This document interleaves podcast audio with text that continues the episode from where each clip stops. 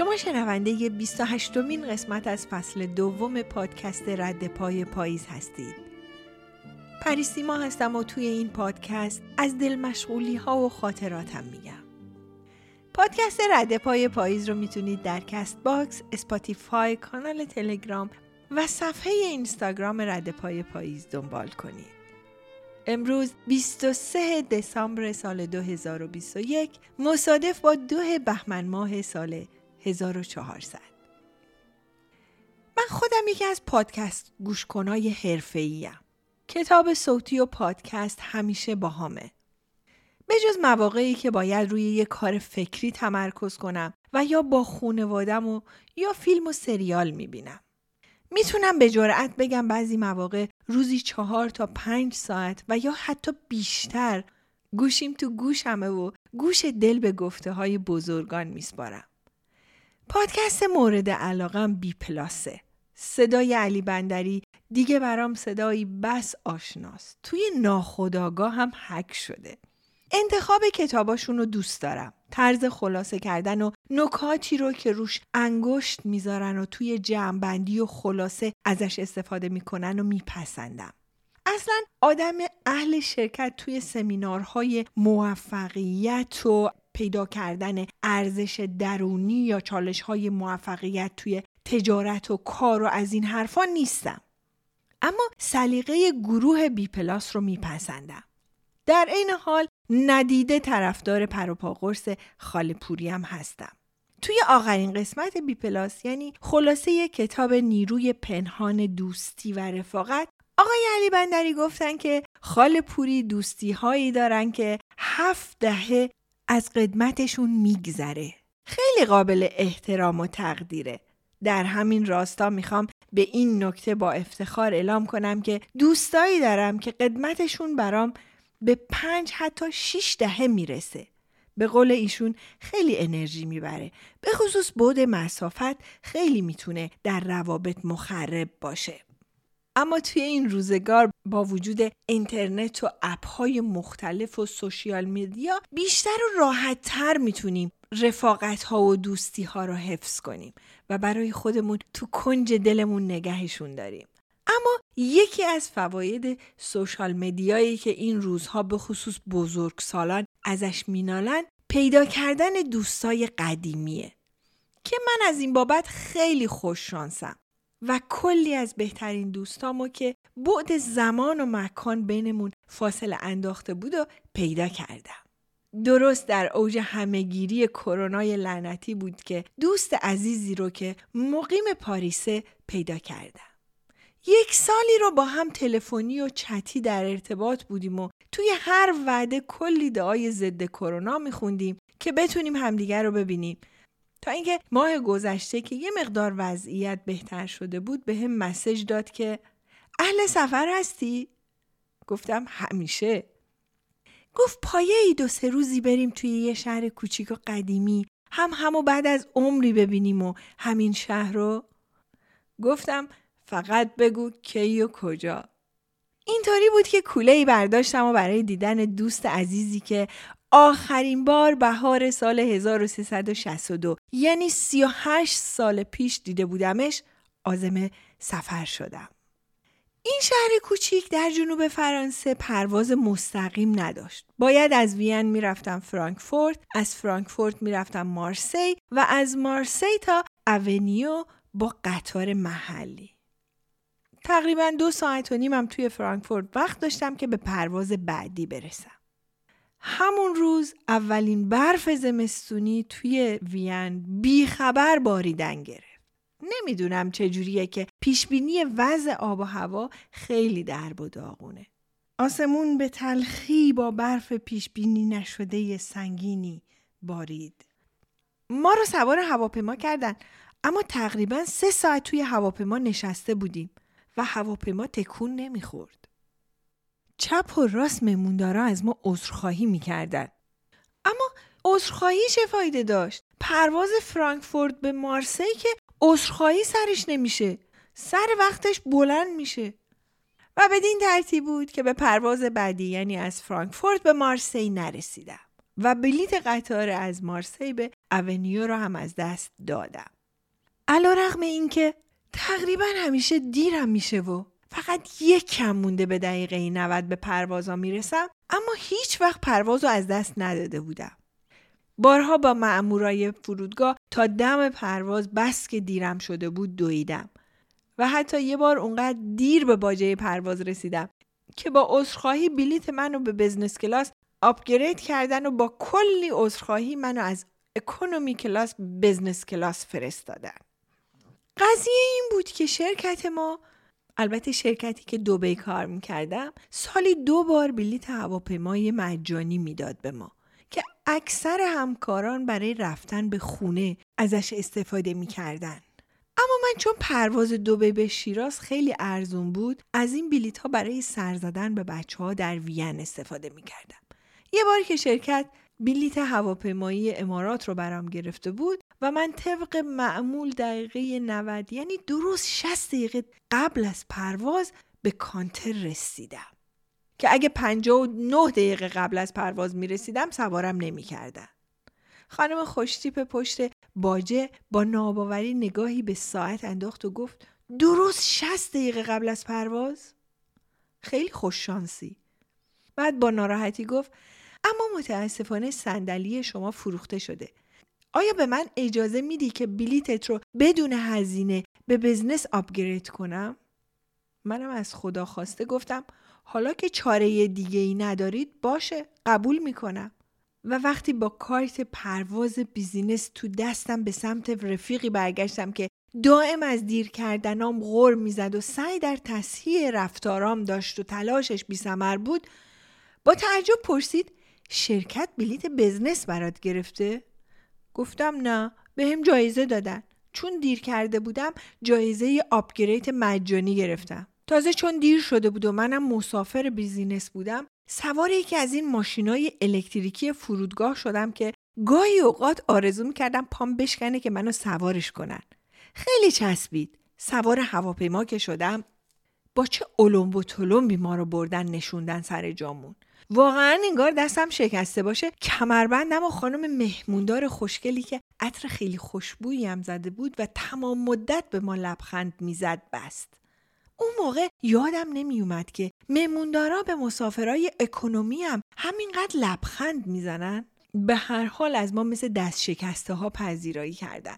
شراب سفید و غذای دریایی سفارش دادم. خیلی چسبید. پرواز تاخیر داشت.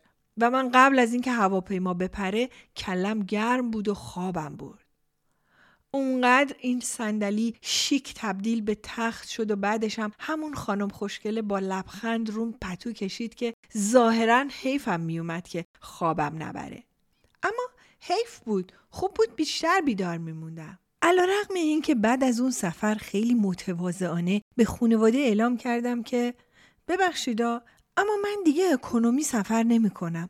فقط بیزینس. اما در واقع این اولین و آخرین سفر مثل پولدارها بود. به هر حال داشتم می‌گفتم حتی برای دیر کردنم هم جایزه گرفتم. اما این بار تقصیر من نبود. با وجود اینکه متاسفانه همیشه باید دنبال مقصر بگردیم و همونطور که توضیح دادم برف سنگین راهو بسته بود. بعد از دو ساعت توی هواپیما نشستن یه جره سقیل عجیب و غریب اومد و یه مایه رنگی نارنجی بعدم یه مایه سبز رنگ رو با فشار مثل آبپاش به بدنه هواپیمای ما مالید و ما به سمت فرانکفورت را افتادیم. اما من دیگه پرواز رو از دست داده بودم. یعنی پرواز فرانکفورت به مارسی پریده بود. به دوست عزیزم که توی هتل در اونیو منتظرم بود زنگ زدم و گفتم من به پرواز نرسیدم. به هر حال مجبور شدم شب رو در هتلی در فرانکفورت بگذرونم. فردا ساعت شش صبح به فرودگاه برگردم که به پرواز فرانکفورت به مارسی برسم. اینم خودش تجربه ای بود. اون شب اینقدر این بیت بسیار سفر باید تا پخته شود خامی رو تکرار کردم که ناخداگاه هم جواب داد لامصب ما که بس که پختیم سوختیم که. و یادم به اصطلاحی افتاد که توی انگلیسی و صنعت آشپزی خیلی کاربرد داره. وقتی یه غذا خیلی پخته میشه اما نمیسوزه. یعنی نه اون سوختن غذا در آشپزی ما فقط زیادی پخته میشه و طعم و مزش با اون چیزی که انتظارش رو داری فرق می‌کنه. بهش میگن اوورکوکت شده. اینجا در واقع بنده حقیر اوورکوکت شده بودم اما شوق دیدار دوست آنچنان در وجودم هیاهو می کرد که خام و پخته و سوخته و اوورکوکت و بسیار سفر باید جلودارم نبود. با این وجود چیزی که توی فرودگاه فرانکفورت خیلی توجه همو جلب کرد مسافرهایی بودن که کولی به کول و کیف به دست به دنبال پیدا کردن باجه پروازشون میدویدن. آره میدویدن توی فرودگاه میدویدن. این فرودگاه اونقدر بزرگ و بیدر و پیکره که از این ور به اون ور رفتنش خودش سفری طولانیه و مسافرهایی که از این فرودگاه به عنوان فرودگاه ترانزیت استفاده می‌کنن می‌دونن که ممکنه پیدا کردن باجه بعدی برای سوار شدن به هواپیمای بعدی واقعا کار حضرت فیل باشه. البته ناگفته نمونه که در برگشت توی همین سفر خودم هم یکی از همین کولی به کولهای دونده فرودگاه فرانکفورت بودم. این اتفاق باعث شد که یادی کنم از اولین بار که سوار هواپیما شدم. یادم نمیاد دقیقا چند ساله بودم اما می‌دونم دوره دبیرستان رو میگذروندم و برای اولین بار از بالای بالا از زیر و پشت ابرها پایین و دیدن خونه ها رو ماشینا رو درخت ها و زمین های کشاورزی رو دیدن خیلی جذاب و جالب بود. نه کاملا ولی یه جورایی مثل این میموند که بعد از مدتی طولانی خودت رو توی آینه ببینی. یادم به کارتون مورد علاقه خونواده میافته. پسر جنگل. اونجایی که موگلی اولین بار خودش رو توی آب رودخونه می‌بینه. عاشق این صحنه و تعجب پسر شیطون و سر به هوایی هستم که تا حالا خودش رو ندیده. یه بار که بعد از مدت ها که موام خیلی بلند بود خیلی کوتاش کرده بودم توی آینه آسانسور خودم رو دیدم و کلی تعجب کردم. این کیه؟ به خصوص برای نسل ما که عادت به زیاد عکس گرفتن و خودمون رو تو آینه نگاه کردن نداریم بعضی وقتا که خودمون رو تو فیلم ها و توی عکس ها می‌بینیم تعجب می‌کنیم این دیگه کیه؟ اما بد نیست بعضی وقتا خودمون رو از زوایای مختلف نگاه کنیم مثل ماشینی که وقتی می‌خوای بخری ساختار انجین، ساختار بدن، ساختار ایمنی و در نهایت ساختار مالیش رو بررسی می‌کنی. خودتو هم بررسی کنی. از سر تا پا از چپ و راست درونی و بیرونی فردی و اجتماعی و خلاصه از همه لحاظ. ببخشید که یکم از قضیه پرت شدم. برگردیم بر سر مطلب اولین سفر. آره داشتم می‌گفتم که سوار هواپیما که شدم هیجان عجیبی برای از بالا دیدن اونچه که تا حالا همیشه از پایین دیده بودم داشتم. یک ساعت پرواز از شیراز به تهران رو عاشقانه سر به پنجره هواپیما گذاشته بودم. دیدم که دریاچه نمک از بالا عظمت هیجان انگیزی داره که فقط سالها بعد بعد از دیدن نیاگارا تجربهش کردم. سکون، آرامش و سکوت دریاچه نمک اون پایین به تپش تند قلبم انجام می. ترس از ناشناخته ها و فرار از پایان. کاش طولانی تر می دیدمش. اما هواپیما خیلی سریع رد شد و به کوههایی رسیدیم که از پایین خیلی بلند و دست نیافتنی و از بالا خیلی ساده و دست یافتنی و کوچیک به نظر می رسن. خیلی خوب یادمه که افسون تقاطع کوتاه و بلند کوه شده بودم. اما تا مدتی مرتب به عقب برمیگشتم شاید از زاویه دیگه هم بشه دریاچه نمک و دید. دیگه ندیدمش.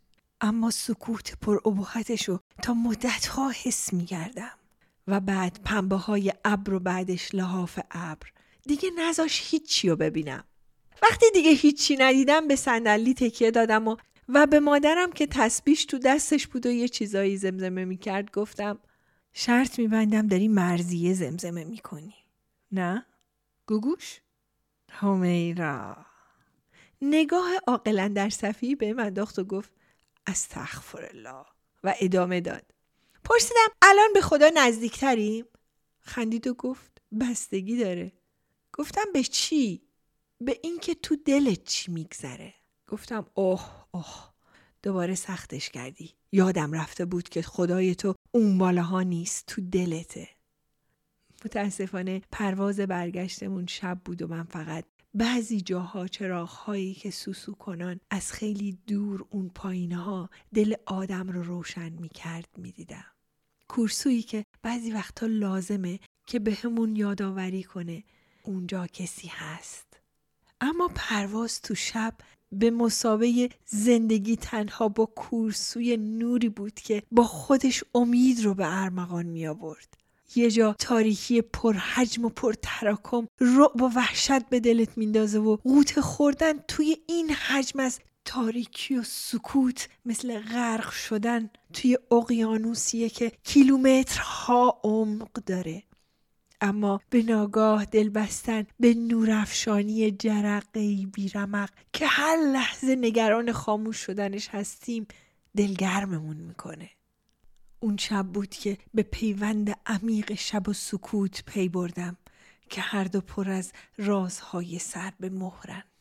آره پرواز در شب و سکوت اون بالا بالاها یادآور شب مطلق سیاهی ممتد خلایی پر از سکوت ناامیدی و بیکسی ظلمتی بی سبب و بی نصیبه پرواز تو شب. یادآور زندانیاییه که سالها تونلی رو تو عمق تاریکی سکوت و ناامیدی حفر می‌کنن تا شاید بتونن از عمق تاریکی به آزادی و روشنایی برسن. اما این آزادی و روشنایی کجاست و کی بهش می‌رسن؟ جوابی براش نداشتن.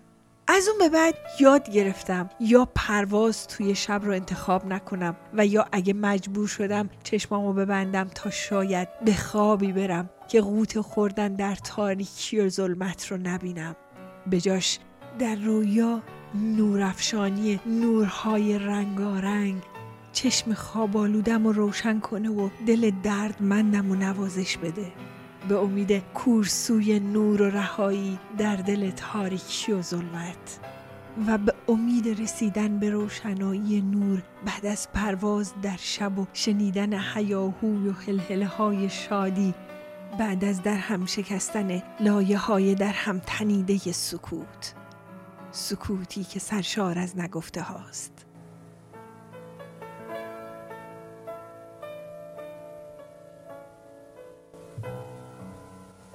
دلتنگی های آدمی را باد ترانه می‌خواند. رؤیاهایش را آسمان پرستاره نادیده می‌گیرد. و هر دانه برفی به اشکی نریخته میماند. سکوت سرشار از سخنان ناگفته است از حرکات ناکرده اعتراف به عشقهای نهان و شگفتی برزبان نیامده. در این سکوت حقیقت ما نهفته است. حقیقت تو و من.